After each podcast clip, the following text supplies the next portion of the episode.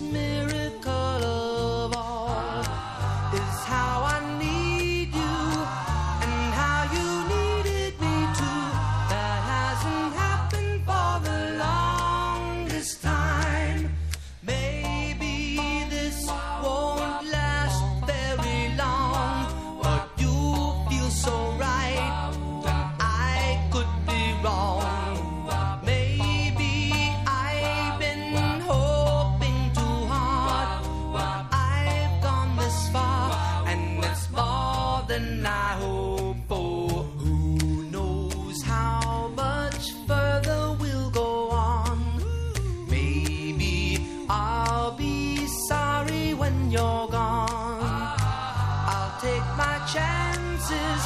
I forgot how nice romance is. I haven't been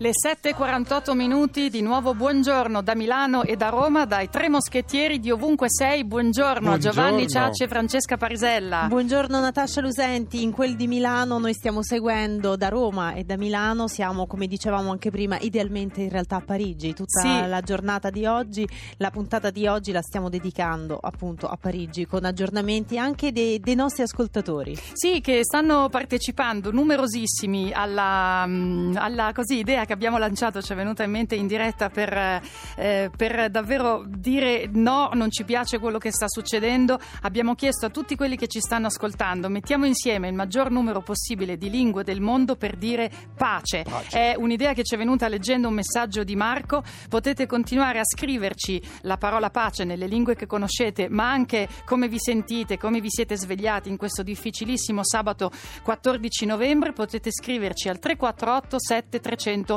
200. Dicevi Francesca che mh, eh, stiamo seguendo quello che sta succedendo a Parigi e soprattutto stiamo cercando di tenere compagnia a tutti i nostri ascoltatori e quindi saremo in diretta per tutta la giornata su Radio 2 con delle dirette lunghe, con delle voci che di solito sentite o non a quest'ora perché noi normalmente alle sette e mezza non ci siamo più del sabato e della domenica oppure che sentite dal lunedì al venerdì come quella di Massimo Cirri che ci darà il cambio dalle nove in avanti. Noi eh, abbiamo sentito sentito anche degli amici italiani che vivono e lavorano a Parigi da qualche anno, la Francia ha chiuso le frontiere, quindi chi era dentro è dentro e chi eh, vuole raggiungere la Francia adesso non, non può, farlo. Quindi sono mh, naturalmente i telefoni, soprattutto dei corrispondenti che sono a Parigi in questo momento, sono intasati di richieste di collegamenti in diretta, perciò diciamo grazie davvero di cuore a Eric Joseph, corrispondente in Italia di Liberation, che è a Parigi, ci ha risposto questa notte tardissimo dicendo va bene, faccio la diretta con voi, magari non proprio alle 6 perché così dormo qualche ora. Bonjour Eric.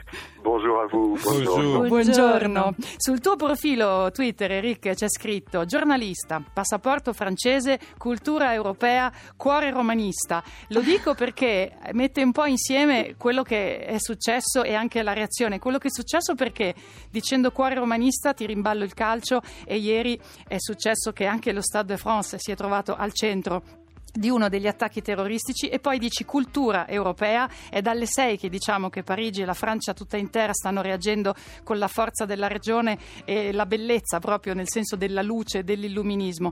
Raccontaci che cosa sta succedendo in questo momento a Parigi, Rick. Ma in questo momento c'è ancora molto smarrimento perché mh, prima non si capisce ancora se tutti i terroristi sono morti, dunque c'è ancora una, una, una presenza di polizia, consegne di, da parte della polizia di non uscire se non è, sì. è necessario. Dopo è un clima molto particolare, la Francia si, si, si risveglia stamattina con una, un sentimento di, di, di, incomprensione anche e dunque c'è appunto queste, anche questi provvedimenti molto forti dello stato d'emergenza sì. che non era stato eh, adottato dal 61, cioè dalla guerra d'Algeria, dunque sì. senz'altro c'è una situazione eccezionale e poi un sentimento veramente di, di snarimento perché il, il, messaggio che hanno voluto dare i terroristi questa volta, a differenza in qualche maniera di quello che era successo a gennaio, è di, che tutti potevano essere colpiti a qualsiasi momento, in qualsiasi luogo, certo. mentre a, a, gennaio c'erano stati degli obiettivi ben definiti. Politici, stati, diciamo così. Eh, po, po,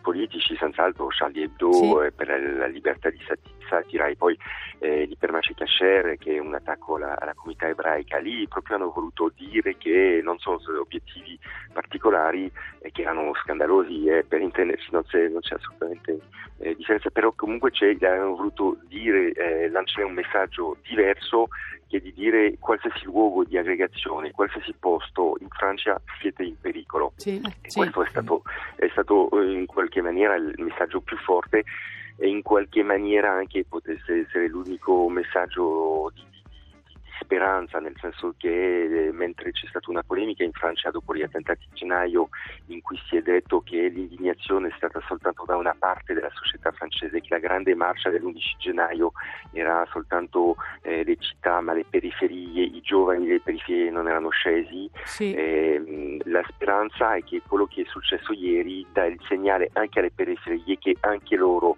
eh, questi ragazzi periferie sono delle, eh, delle, vittime e sono le potenze vittime e, e minacciati dai terroristi.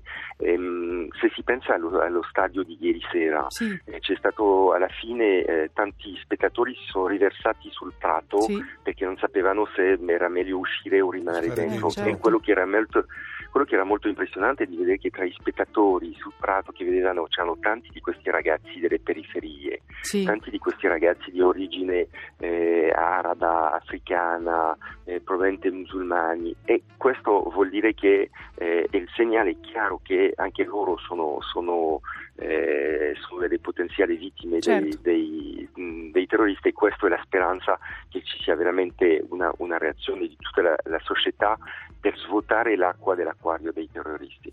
Tra l'altro la, la, zona dove sono stati compiuti gli attentati è una zona vicina alla redazione di Charlie Hebdo.